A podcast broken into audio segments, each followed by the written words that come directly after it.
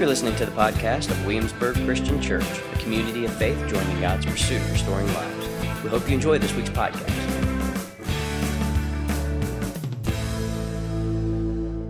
All right, y'all. So here's I'm gonna need your um, need your help this morning in a different way. So unlike last week, today's uh, conversation isn't isn't punchy. Um, it isn't going to be as lively. Um, it's a teaching. Today's a teaching, and it's not going to have all these little points that we can kind of grasp. So, in other words, I'm asking for you to really be with me as I try to offer a teaching to us this morning, uh, one that I think is important uh, for us to wrestle with. So, as we get into that, I want to say to you do not fear. There will be four practices at the end of this conversation that I will offer us that we can actually, so we can apply what it is I'm trying to offer in this teaching, okay? You good? So remember, I have self esteem issues, so I'm going to need some nonverbals every now and then. Um, and just, just let me know you're with me. We'll do some call and response, kind of jolt us back into it. Uh, so if you have your YouVersion app and that's not a distraction for you, uh, then please pull that up if you want to. You can find the Williamsburg Christian Church event. Click it. Notes will be there for you. Uh, grab your Bibles. We're going to look at about four different texts this morning. Uh, we're going to bounce around through that. So let's, uh, let's, let's get after this together. Matthew chapter 4, verse 23, very simple, simple reading. Matthew 4, verse 23.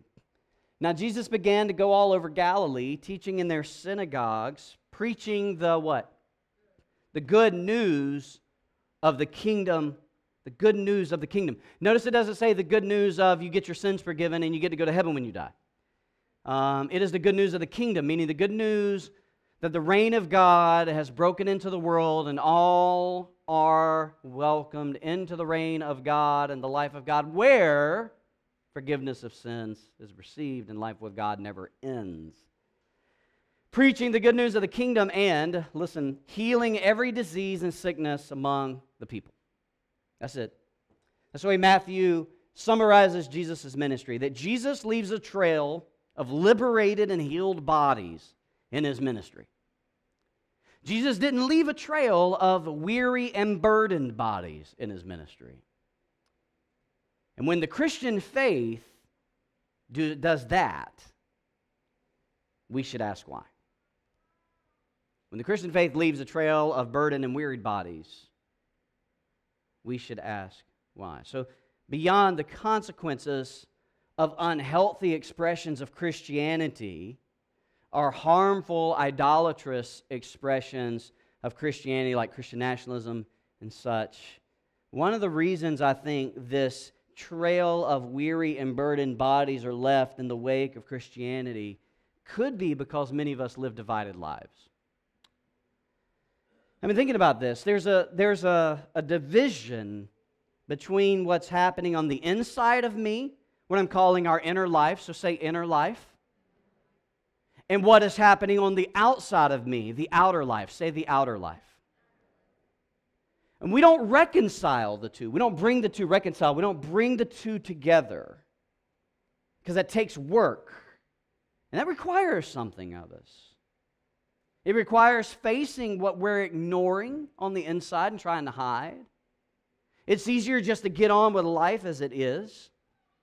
And the result of that, at best, is an unhealthy expression of our faith, or at worst, a harmful expression of our faith. And we want to be whole. We want to experience faith that fills our hearts and minds and connects to the deepest parts of us and then makes sense of the world. We want a faith that makes sense and makes a connection to the deepest parts of us and then flows out of us and makes sense of the world. But dividedness, this dividedness, this, is this, is this unreconciled life is, is an easier choice. Parker Palmer says this, if you'll just follow me on this quote. I have a lot of quotes this morning. It's partly what may make this a little challenging to stay with me. So follow me on this quote. Is what Parker Palmer uh, theologian says A still and small voice speaks the truth about me, my work, and the world. I hear it, and yet act as if I did not. I withhold a personal gift that might serve a good end, or commit myself to a project that I do not believe in. I keep silent on an issue I should address, or actively break faith with one of my own convictions. I deny the inner darkness, giving it more power over me. So, our inner and outer self is sometimes unreconciled to one another. And we end up with a kind of dualism, two things happening at once, that changes how faith is worked out in the real world. And the struggle's real. Struggle is real. And since Paul knew this struggle himself, he writes this prayer for Christians living in Ephesus. I want you to receive this prayer. It's Ephesians chapter 3. This is the prayer that Paul prays. Ephesians chapter 3, verse 14 to 21. One of my favorite prayers in Scripture, a powerful prayer. He says this This is why I kneel before the Father. Every ethnic group in heaven or on earth is recognized by him. I ask that he will strengthen you in your inner selves from the riches of his glory through the Spirit, the Holy Spirit. I ask that Christ will live in your hearts through faith. As a result of having strong roots in love, I ask that you'll have the power to grasp love's width and length, height and depth, together with all believers. I ask that you'll know the love of Christ that is beyond knowledge, so that you will be filled entirely with the fullness of God. Listen to that. I ask that you'll know the love that's beyond knowledge, so that you'll be filled entirely, entirely with all the fullness of God. Listen to this prayer. Glory to God who is able to do far beyond all that we could ask or imagine by his power at work. Where? within us. Glory to him in the church and in Christ Jesus for all generations, forever and always. Amen. Ephesians 4 14, or Ephesians 3 14 through 21. But I want you to listen to this line again, verse 16. I ask that he will strengthen you in your inner selves from the riches of his glory through the Spirit. We all have an inner life and it's supposed to inform and transform our outer life so that we aren't living this dualistic or this divided or this unreconciled life. But when our inner lives, and stay with me, when our inner lives goes unchecked, because we're focusing on so much on what we need to do, so much, or when our inner life isn't given the time and attention we need to give it when we're not purposeful about our walk with Jesus. The inner and outer life will not reconcile, it will not align. Our inner and outer life is not integrated as a whole. We end up with a divided life. And what we don't often realize is we do not embrace our full humanity, like the fullness of who we are. And many times it's this war between our flesh self, what Paul calls the flesh and the spirit. There's the war with the flesh self and the Holy Spirit filled self. The flesh self is formed by years of living and even still living in the reign of sin and death. And then the Holy Spirit filled self, the self being born again in Christ, is formed by the reign of grace, which we're all still learning, which we've all probably lived less time in. And now that we have this life, this life in the grace of God, what we have now is what we, what we live on the inside, which is what everybody sees. But we, we have this life that we live on the outside, on the, on the, I'm sorry, the outside, which everybody sees, and we have this life that we live on the inside, which nobody really sees. Nobody really knows except ourselves. And on the outside, we're this happy person, and on the inside, we're sad. On the outside, we're this confident, successful person, and on the inside, we're this insecure person, slightly afraid of what others would think if they found out who I really am, and, and, and so on. You get it. Our lives are like an iceberg. What, what is revealed on the surface is far less than what's going on beneath. And this life where the inner and outer self is divided, this unreconciled life, it's dangerous and it hurts us and it eventually hurts others. It hurts those closest to us because we leak out whatever it is we're ignoring on the inside. Like we can try to hide the sadness, but our attitude changes. Like we get short and edgy with those who know us best, and they're the ones who notice. We get defensive, or we get despondent, or we get quiet or distant, and those who know us best notice. See, it also hurts our neighbors because we have very little capacity for hospitality, which is a kinship love of strangers. We have very little capacity for compassion and empathy. Whatever's happening on the inside anchors us down on the outside. We can't engage in disagreements well. We get defensive because of whatever it is we're secretly protecting, but we won't admit. I'm not embracing my whole self, my full humanity. And if I'm not embracing my whole self, and hear me out on this, I cannot affirm another person's humanity despite their imperfection because I deny my own because of mine. I cannot trust another person's integrity because I deny my own. Because I'm not even honest with me. So I no longer live with integrity. Because integrity is more than just what we do, integrity is how what we do aligns with what's going on inside of us. God wants to liberate us into a life of integrity. But we must embrace a fully human life, including all the imperfections that come with it. Rich Villodas says this in his book, The Deeply Formed Life, which we read last month in our reading cohort. He says this He says, To follow Jesus in this world requires us to embrace a fully human life, alive to the dimensions of our interior worlds that are often repressed, ignored, or even explained away with Bible verses in the name of respectability. Here's what I think he's saying. Until we embrace a fully human life, we cannot fully embrace others. The unreconciled life keeps us unreconciled with other people. So, if we want to solve divisions, hear me out. If we want to solve divisions in our society, if we wanted to solve, if we want to model reconciliation as a people, as the church, as a people reconciled to God, we have to do the work of reconciling our inner and outer lives personally. Does that make sense? Like, too often times we want to go out there and reconcile the world, but we have to reconcile what's going on in here. Like, I have to reconcile the hatreds inside of me with the love of God inside of me. I have to reconcile the imperfections that are actually in me, that show up outside of me, that I hide from you, before I try to deal with everybody else's imperfections. I think that's why Jesus said, before you start talking about the speck in your brother or sister's eye, what? Deal with the plank in yours, right? Like Fred, like you can't see well, Fred, when the plank is sticking out your eye. Now, Jesus doesn't say we can't call each other out. That is called Christianity. We love one another for God's sake. We guard one another's backs, but we do so dealing with our own divided life.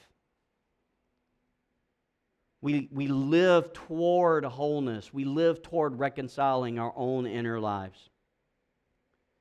Thomas Merton, this theologian and mystic, he said this, and I love this quote. He says, There is in all visible things a hidden wholeness. That reminds me of a line from uh, another theolo- theologian and mystic, Howard Thurman, who said, There is a sense of wholeness at the core of man. Here's what I think they're both trying to say We are made and we might even say remade in Christ for wholeness. Everybody say, I am made for wholeness. Say it. I am made for wholeness. We must learn to embrace our whole selves, though, if we're going to experience the wholeness. Because God embraces our whole self. Have you ever thought about that? That God embraces all of you. God's not embracing the good in you and just ignoring the darkness in you. God is embracing the good and the darkness and wanting to make it all new. God wants to align what is dark and let the light of Christ shine in and scatter the darkness and heal us from the inside out. He's making us whole. Reconciliation within myself begins with realizing that my divided self is a result of my lack of reconciling who I am to who God is making me be in Christ. Are you with me? That's why we always talk about reading Jesus and following Jesus. In the Christian tradition, it's long been understood that a knowledge of oneself can only come by a deeper knowledge of God. In other words, if you want to know thyself, you have to know God. Which makes sense because God made thyself. And God knows best how thyself works because God made thyself. I just want to speak in King Jimmy language for a little bit. If God made us, then God knows best how our life is supposed to work. The more deeply we know God, the more open our eyes can be to who we are and who we are not and what needs to be aligned with God. John Calvin, the 16th century theologian, which I do not quote him very often for a hundred reasons, said, The knowledge of God and that of ourselves are connected. Without knowledge of God, there is no knowledge of self. God knows us best. And what do we often say? What do we follow up with that? God knows us best and what? Loves us most. One of these days, like you'll understand why I repeat phrases all the time. It's so that they get inside of our hearts. The Holy Spirit does work. Knowing ourselves is directly connected to how deeply we know God.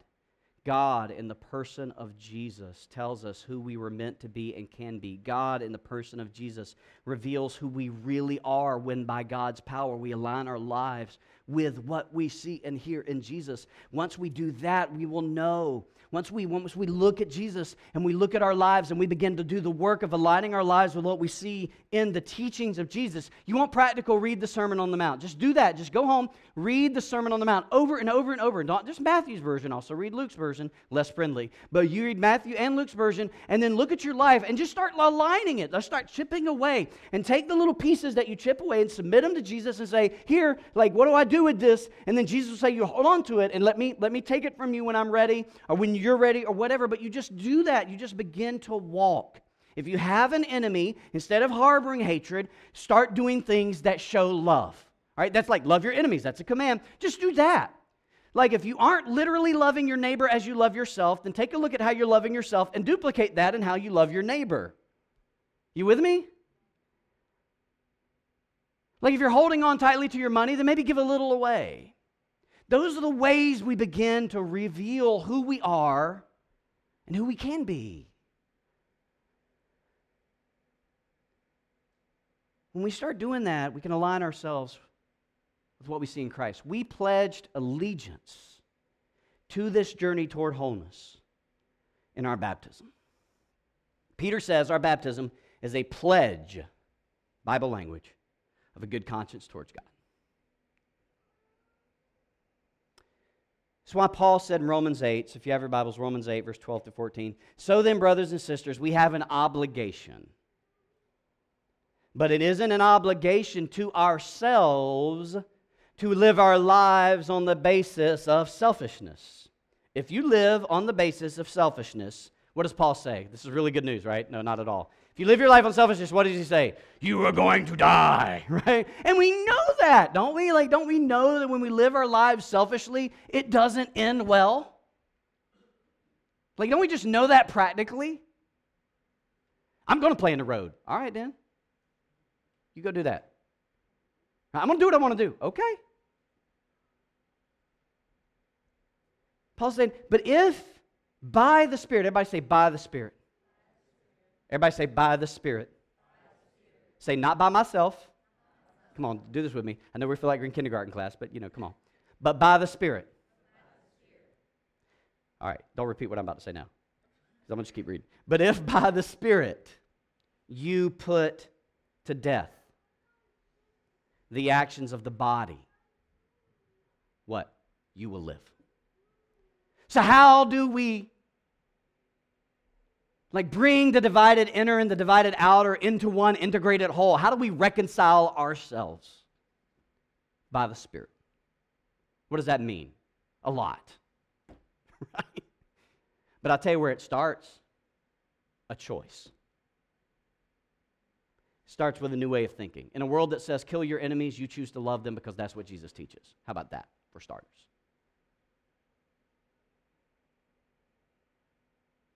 Which is why Paul would go on to say,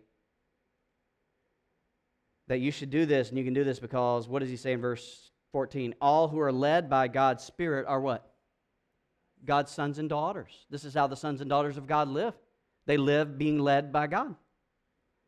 So we're sons and daughters of God, being made new, but we must participate in our transformation. You with me? We must participate in our transformation. Think about all the little stories in the Gospels. When Jesus fed the 5,000, did he just make food appear in their, in, their, in their plate? No, no. He was trying to teach the disciples something, so what did he ask the disciples do? He, they served him. They served food. Think about how transformational it must have been when every time the disciple got to the last fish or the last bread, there was more fish and more bread. Like, think about how transformational that must have been. Think about the wedding in Cana when the jars needed to be filled with water and turned to wine. Could Jesus have just turned the jars of water into wine, like without having to tell them to go fill the water? And like, could he just have done it? Yes, if he's Jesus and the gospel's true, he could have. But what did he do instead? He filled. He told them to fill the jars with water. We participate actively in our transformation, but the power to be transformed comes from where? Comes from God. So we're not going to sit here and pray ourselves into holiness. We're going to have to love a neighbor because the fruit of the Spirit is patience. And if you're not putting yourself in a position to have your patience tested, then the Spirit of God's not going to be able to produce that which you aren't willing to face. Patience literally means long suffering. If we're not willing to suffer long with somebody, then the Holy Spirit's not going to be able to do that work of increasing the capacity of who we are which all begins with a new way of thinking about how life works. Okay, I'm almost done, so stay with me. Romans chapter 8. Let's read back. We're going to read before we for the text we just read now, verse 5 through 8. People whose lives are based on selfishness think about selfish things. But people whose lives are based on the Spirit think about things that are related to the Spirit. The attitude that comes from selfishness leads to death, but the attitude that comes from the Spirit leads to life and peace. Another word for peace is shalom. Another word for shalom is wholeness. So the attitude that comes from selfishness is hostile to God. It doesn't submit to God's law because it can't. People who are self centered aren't able to please God. Self centeredness means being secretly concerned with self above all others. It's about my beliefs, my point of view, my protection, my rights, my peace, my joy, my ideology, my way of life. The question isn't, are we concerned about these things? We all are in some way. The question is, do these concerns get elevated above the well being of others, especially vulnerable others? If so, then we are leaning into self centered lives. And self centered lives are always divided, unreconciled lives. And here's perhaps the greatest challenge. And this is probably where we could end the teaching. We'll hardly admit it when we're self centered. It's kind of like Christians with idolatry. When I've had an idol, I never once remember waking up going, like, I, I cannot wait to worship my idols this morning. Like, I never remember doing that. I don't think any of us wake up and go, whoo, whoo, it is good to be me. Cannot wait to be self centered this morning. Like, I don't think any of us do that purposefully. I mean, I hope. like, like, we'll hardly admit it. We may be so entrenched in our self centeredness that we can't even see it. So we will never lay down our rights for another who is more vulnerable. We will always lean into our points of view because we're content to secretly defend what we want to believe, justifying ourselves despite what we hear and see from Jesus, and so on. Liberation from this kind of entrenchment can only happen by the grace of God and the power of the Holy Spirit. And tragically, it usually only happens when something hard and disruptive takes place and then leads us to repentance, like a loss of relationship or a loss of job or a significant failure or something. And in the end, we have to be humbled. And I don't want that to happen to any of us. On the other hand, for some of us, it may be that we're just afraid of admitting our self centeredness. We're afraid of what we will see or maybe what others will see. We feel that we have something to prove, and we don't want to be found out that we aren't all that we present ourselves to be. See, here's the good news God already sees it. God already sees it. And He loves you despite it. And He wants to liberate you from that. There's no hiding it from God, and it's okay. You don't have to. There's a bloodstained cross and empty tomb that says God will deal gently with you. What does Scripture say? He will not break a bruised reed. We can't stop dodging ourselves, y'all. We can heal. We can reconcile ourselves with God's self. And this is the ongoing work of inner and outer reconciliation in every aspect of our lives. We never fully arrive, we're always on the journey. And this may be your primary struggle today. If so, begin. Like, just begin. Do the work of interior examination. Rich's book, The Deeply Formed Life, has two chapters that might be helpful. We're going to have some spiritual practices here in a, in a few minutes that I want to offer that might be helpful. But before we do, I want to talk about one other dimension of reconciling our inner and outer lives, and it speaks to the level of our desires. Say, our desires. We have to ask the question do I really want to be reconciled within myself? Like, do I really want an undivided life. Because, see, we usually only grasp for what we want. Like, let's be honest. We will grasp, like the image of grasping. We'll grasp for what we want. We'll work hard for the things we value, taking care of family, project at work, a project around the house, or whatever. But when it comes to the deeper things of life, like what we're talking about today, do we really want it? Like, will we grasp for it? Do we want to be reconciled first with the truth of God, who is Jesus, and then the promises of God in our baptismal identity? Do we want to do we really want to learn how to submit to the presence and power of God working in us and then join God in participating in my own transformation for which he will give the power to accomplish? Or have we grown so accustomed to this old identity of who we were when we were not sharing in God's triune life that that that I've seen the division within, but I just will choose to live in the contradiction? Or will I choose to pursue the reality of reconciliation? Sometimes we just don't want to deal with what we know or maybe don't know is there. And that's ultimately what hurts us. And so we settle. We settle for compartmentalizing our lives. We split ourselves in such a way that we can offer certain parts of our lives to God, but deny God the rest. We'll cut ourselves off from the unpleasant parts, and then we'll cut them off from God, and we'll eventually cut them off from others. And there may be some kind of fear of judgment at work here in us. What does the scripture say? That the love of God drives out what? Fear. Because there's no judgment in love. God's not judging you. I may be judging you. Your neighbor may be judging you. God's not judging you. And this is where the mindset Paul spoke of in Romans 8 matters. We need to remember that God already sees us and loves us, including these imperfections. We do not have to remain unwilling to deal with whatever we think we will find, no matter how deep the trauma may even be. When we think we can hide from it, we are just deceiving ourselves. It will leak out. My anxious self will be revealed when things are uncertain.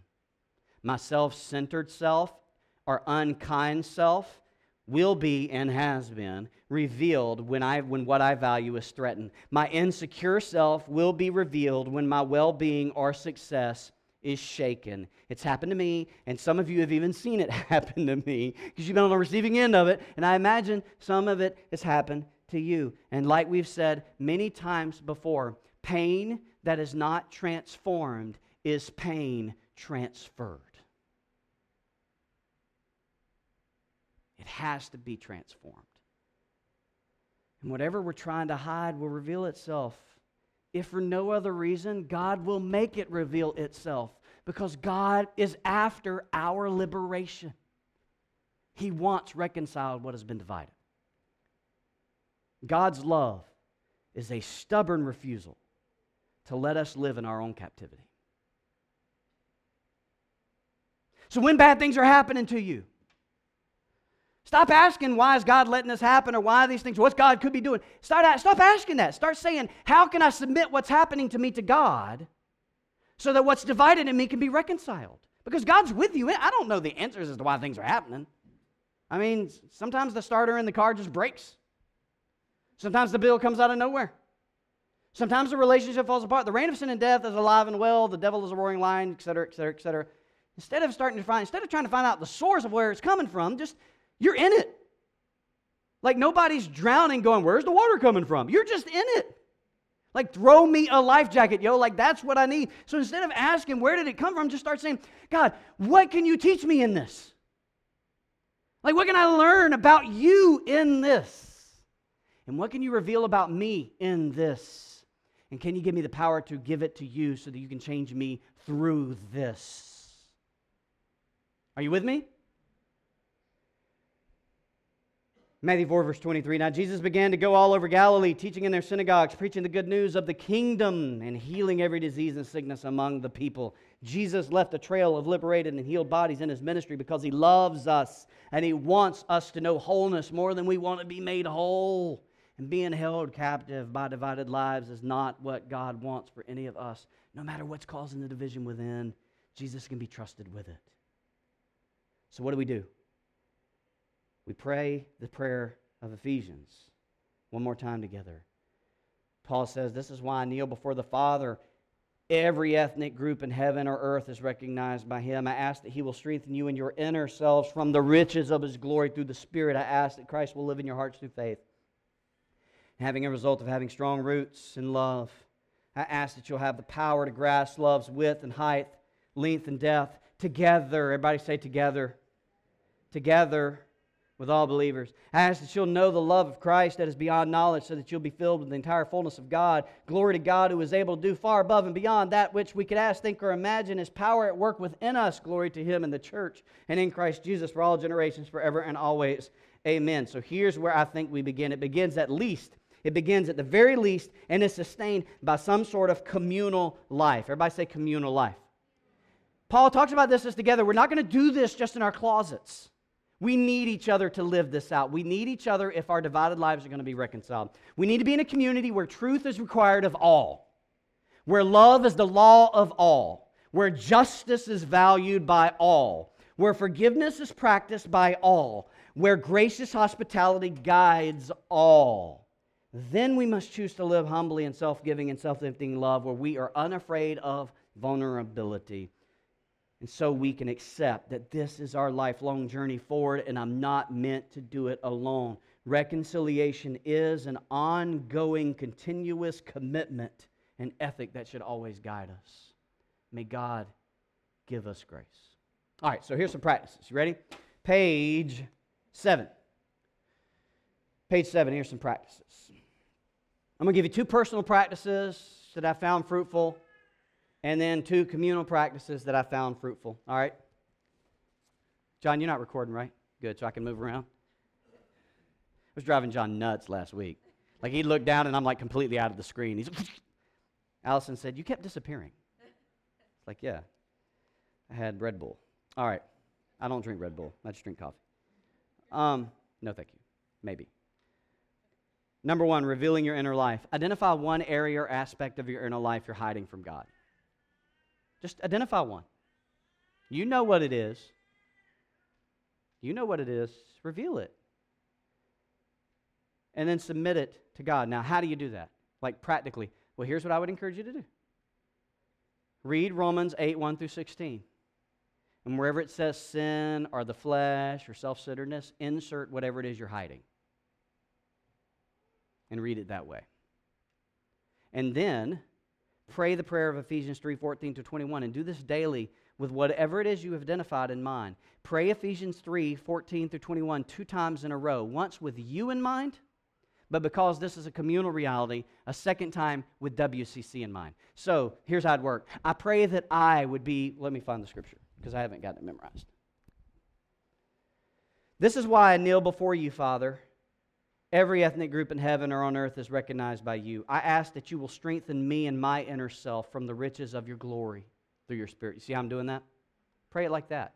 And then pray it again, except for this church family that you're a part of. This is why I kneel before you, Father. Every ethnic group in heaven and on earth is recognized by you. I ask that you will strengthen WCC in each one of our inner selves from the riches of your glory through the Spirit. Are you with me on that? Pray it that way. And then move on. Or you can practice the daily examen. If you want to practice the daily examen, um, there's a couple of apps. Daily examen is just a purposeful way of examine every day. At the end of the day, you examine your day and you let the daily examen as a practice guide you. There are two apps I've included here. My favorite one is Reimagining the Examen. Now, here's the thing it takes work. Everybody say it takes work. Like, you have to be willing to not watch the TV thing, the TV show, or, or whatever. Like, you're going to have to forego something. Remember, we grasp for the things we want, right? Like, if you've got to do the work thing, you'll not watch TV to do the work thing right? Like that's what we'll do. We grasp for the things we want. If we really want this, grasp for it. All right. The communal level. All right, this will take a little bit of explanation. Commit to a season of hospitable listening. Okay, you ready? I, do, I, I try to practice this often personally. When you listen to someone in this church, and I'm talking about WCC, not talking about your Christian friends outside of the church, so I'm talking to us as a church family. So if you don't know a lot of people, this can change if you let it.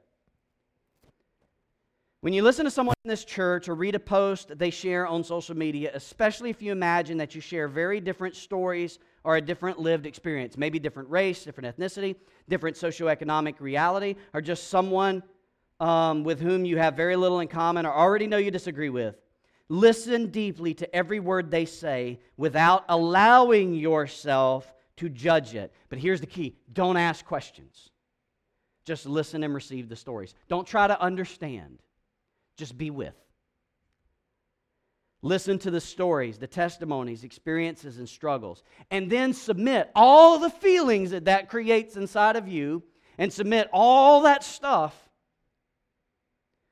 to God in prayer. And here's the prayer that I pray with Ian every day. And pray, God, may my eyes be your eyes and my ears be your ears. May my mind be your mind. May my mouth be your mouth. May my heart be your heart. And may my hands and feet be yours. So take what it, so you read something Joe posts, because he posts sketchy stuff. I can say that there's no on Facebook. And you just, you just take it. And it, and it makes you feel something You want to block them. You want to hide them. You want to delete them. You want to do your social media thing. Or you heard Susan say what she says, like in the hall, and you just want to ignore it, and you want to walk away from it. But you put yourself in it and you just receive it. And you don't ask questions. You don't say, Joe, tell me why you feel. You don't. You just, you just receive it. And all the stuff that does inside of you. And you submit it to God. And you ask God to change you.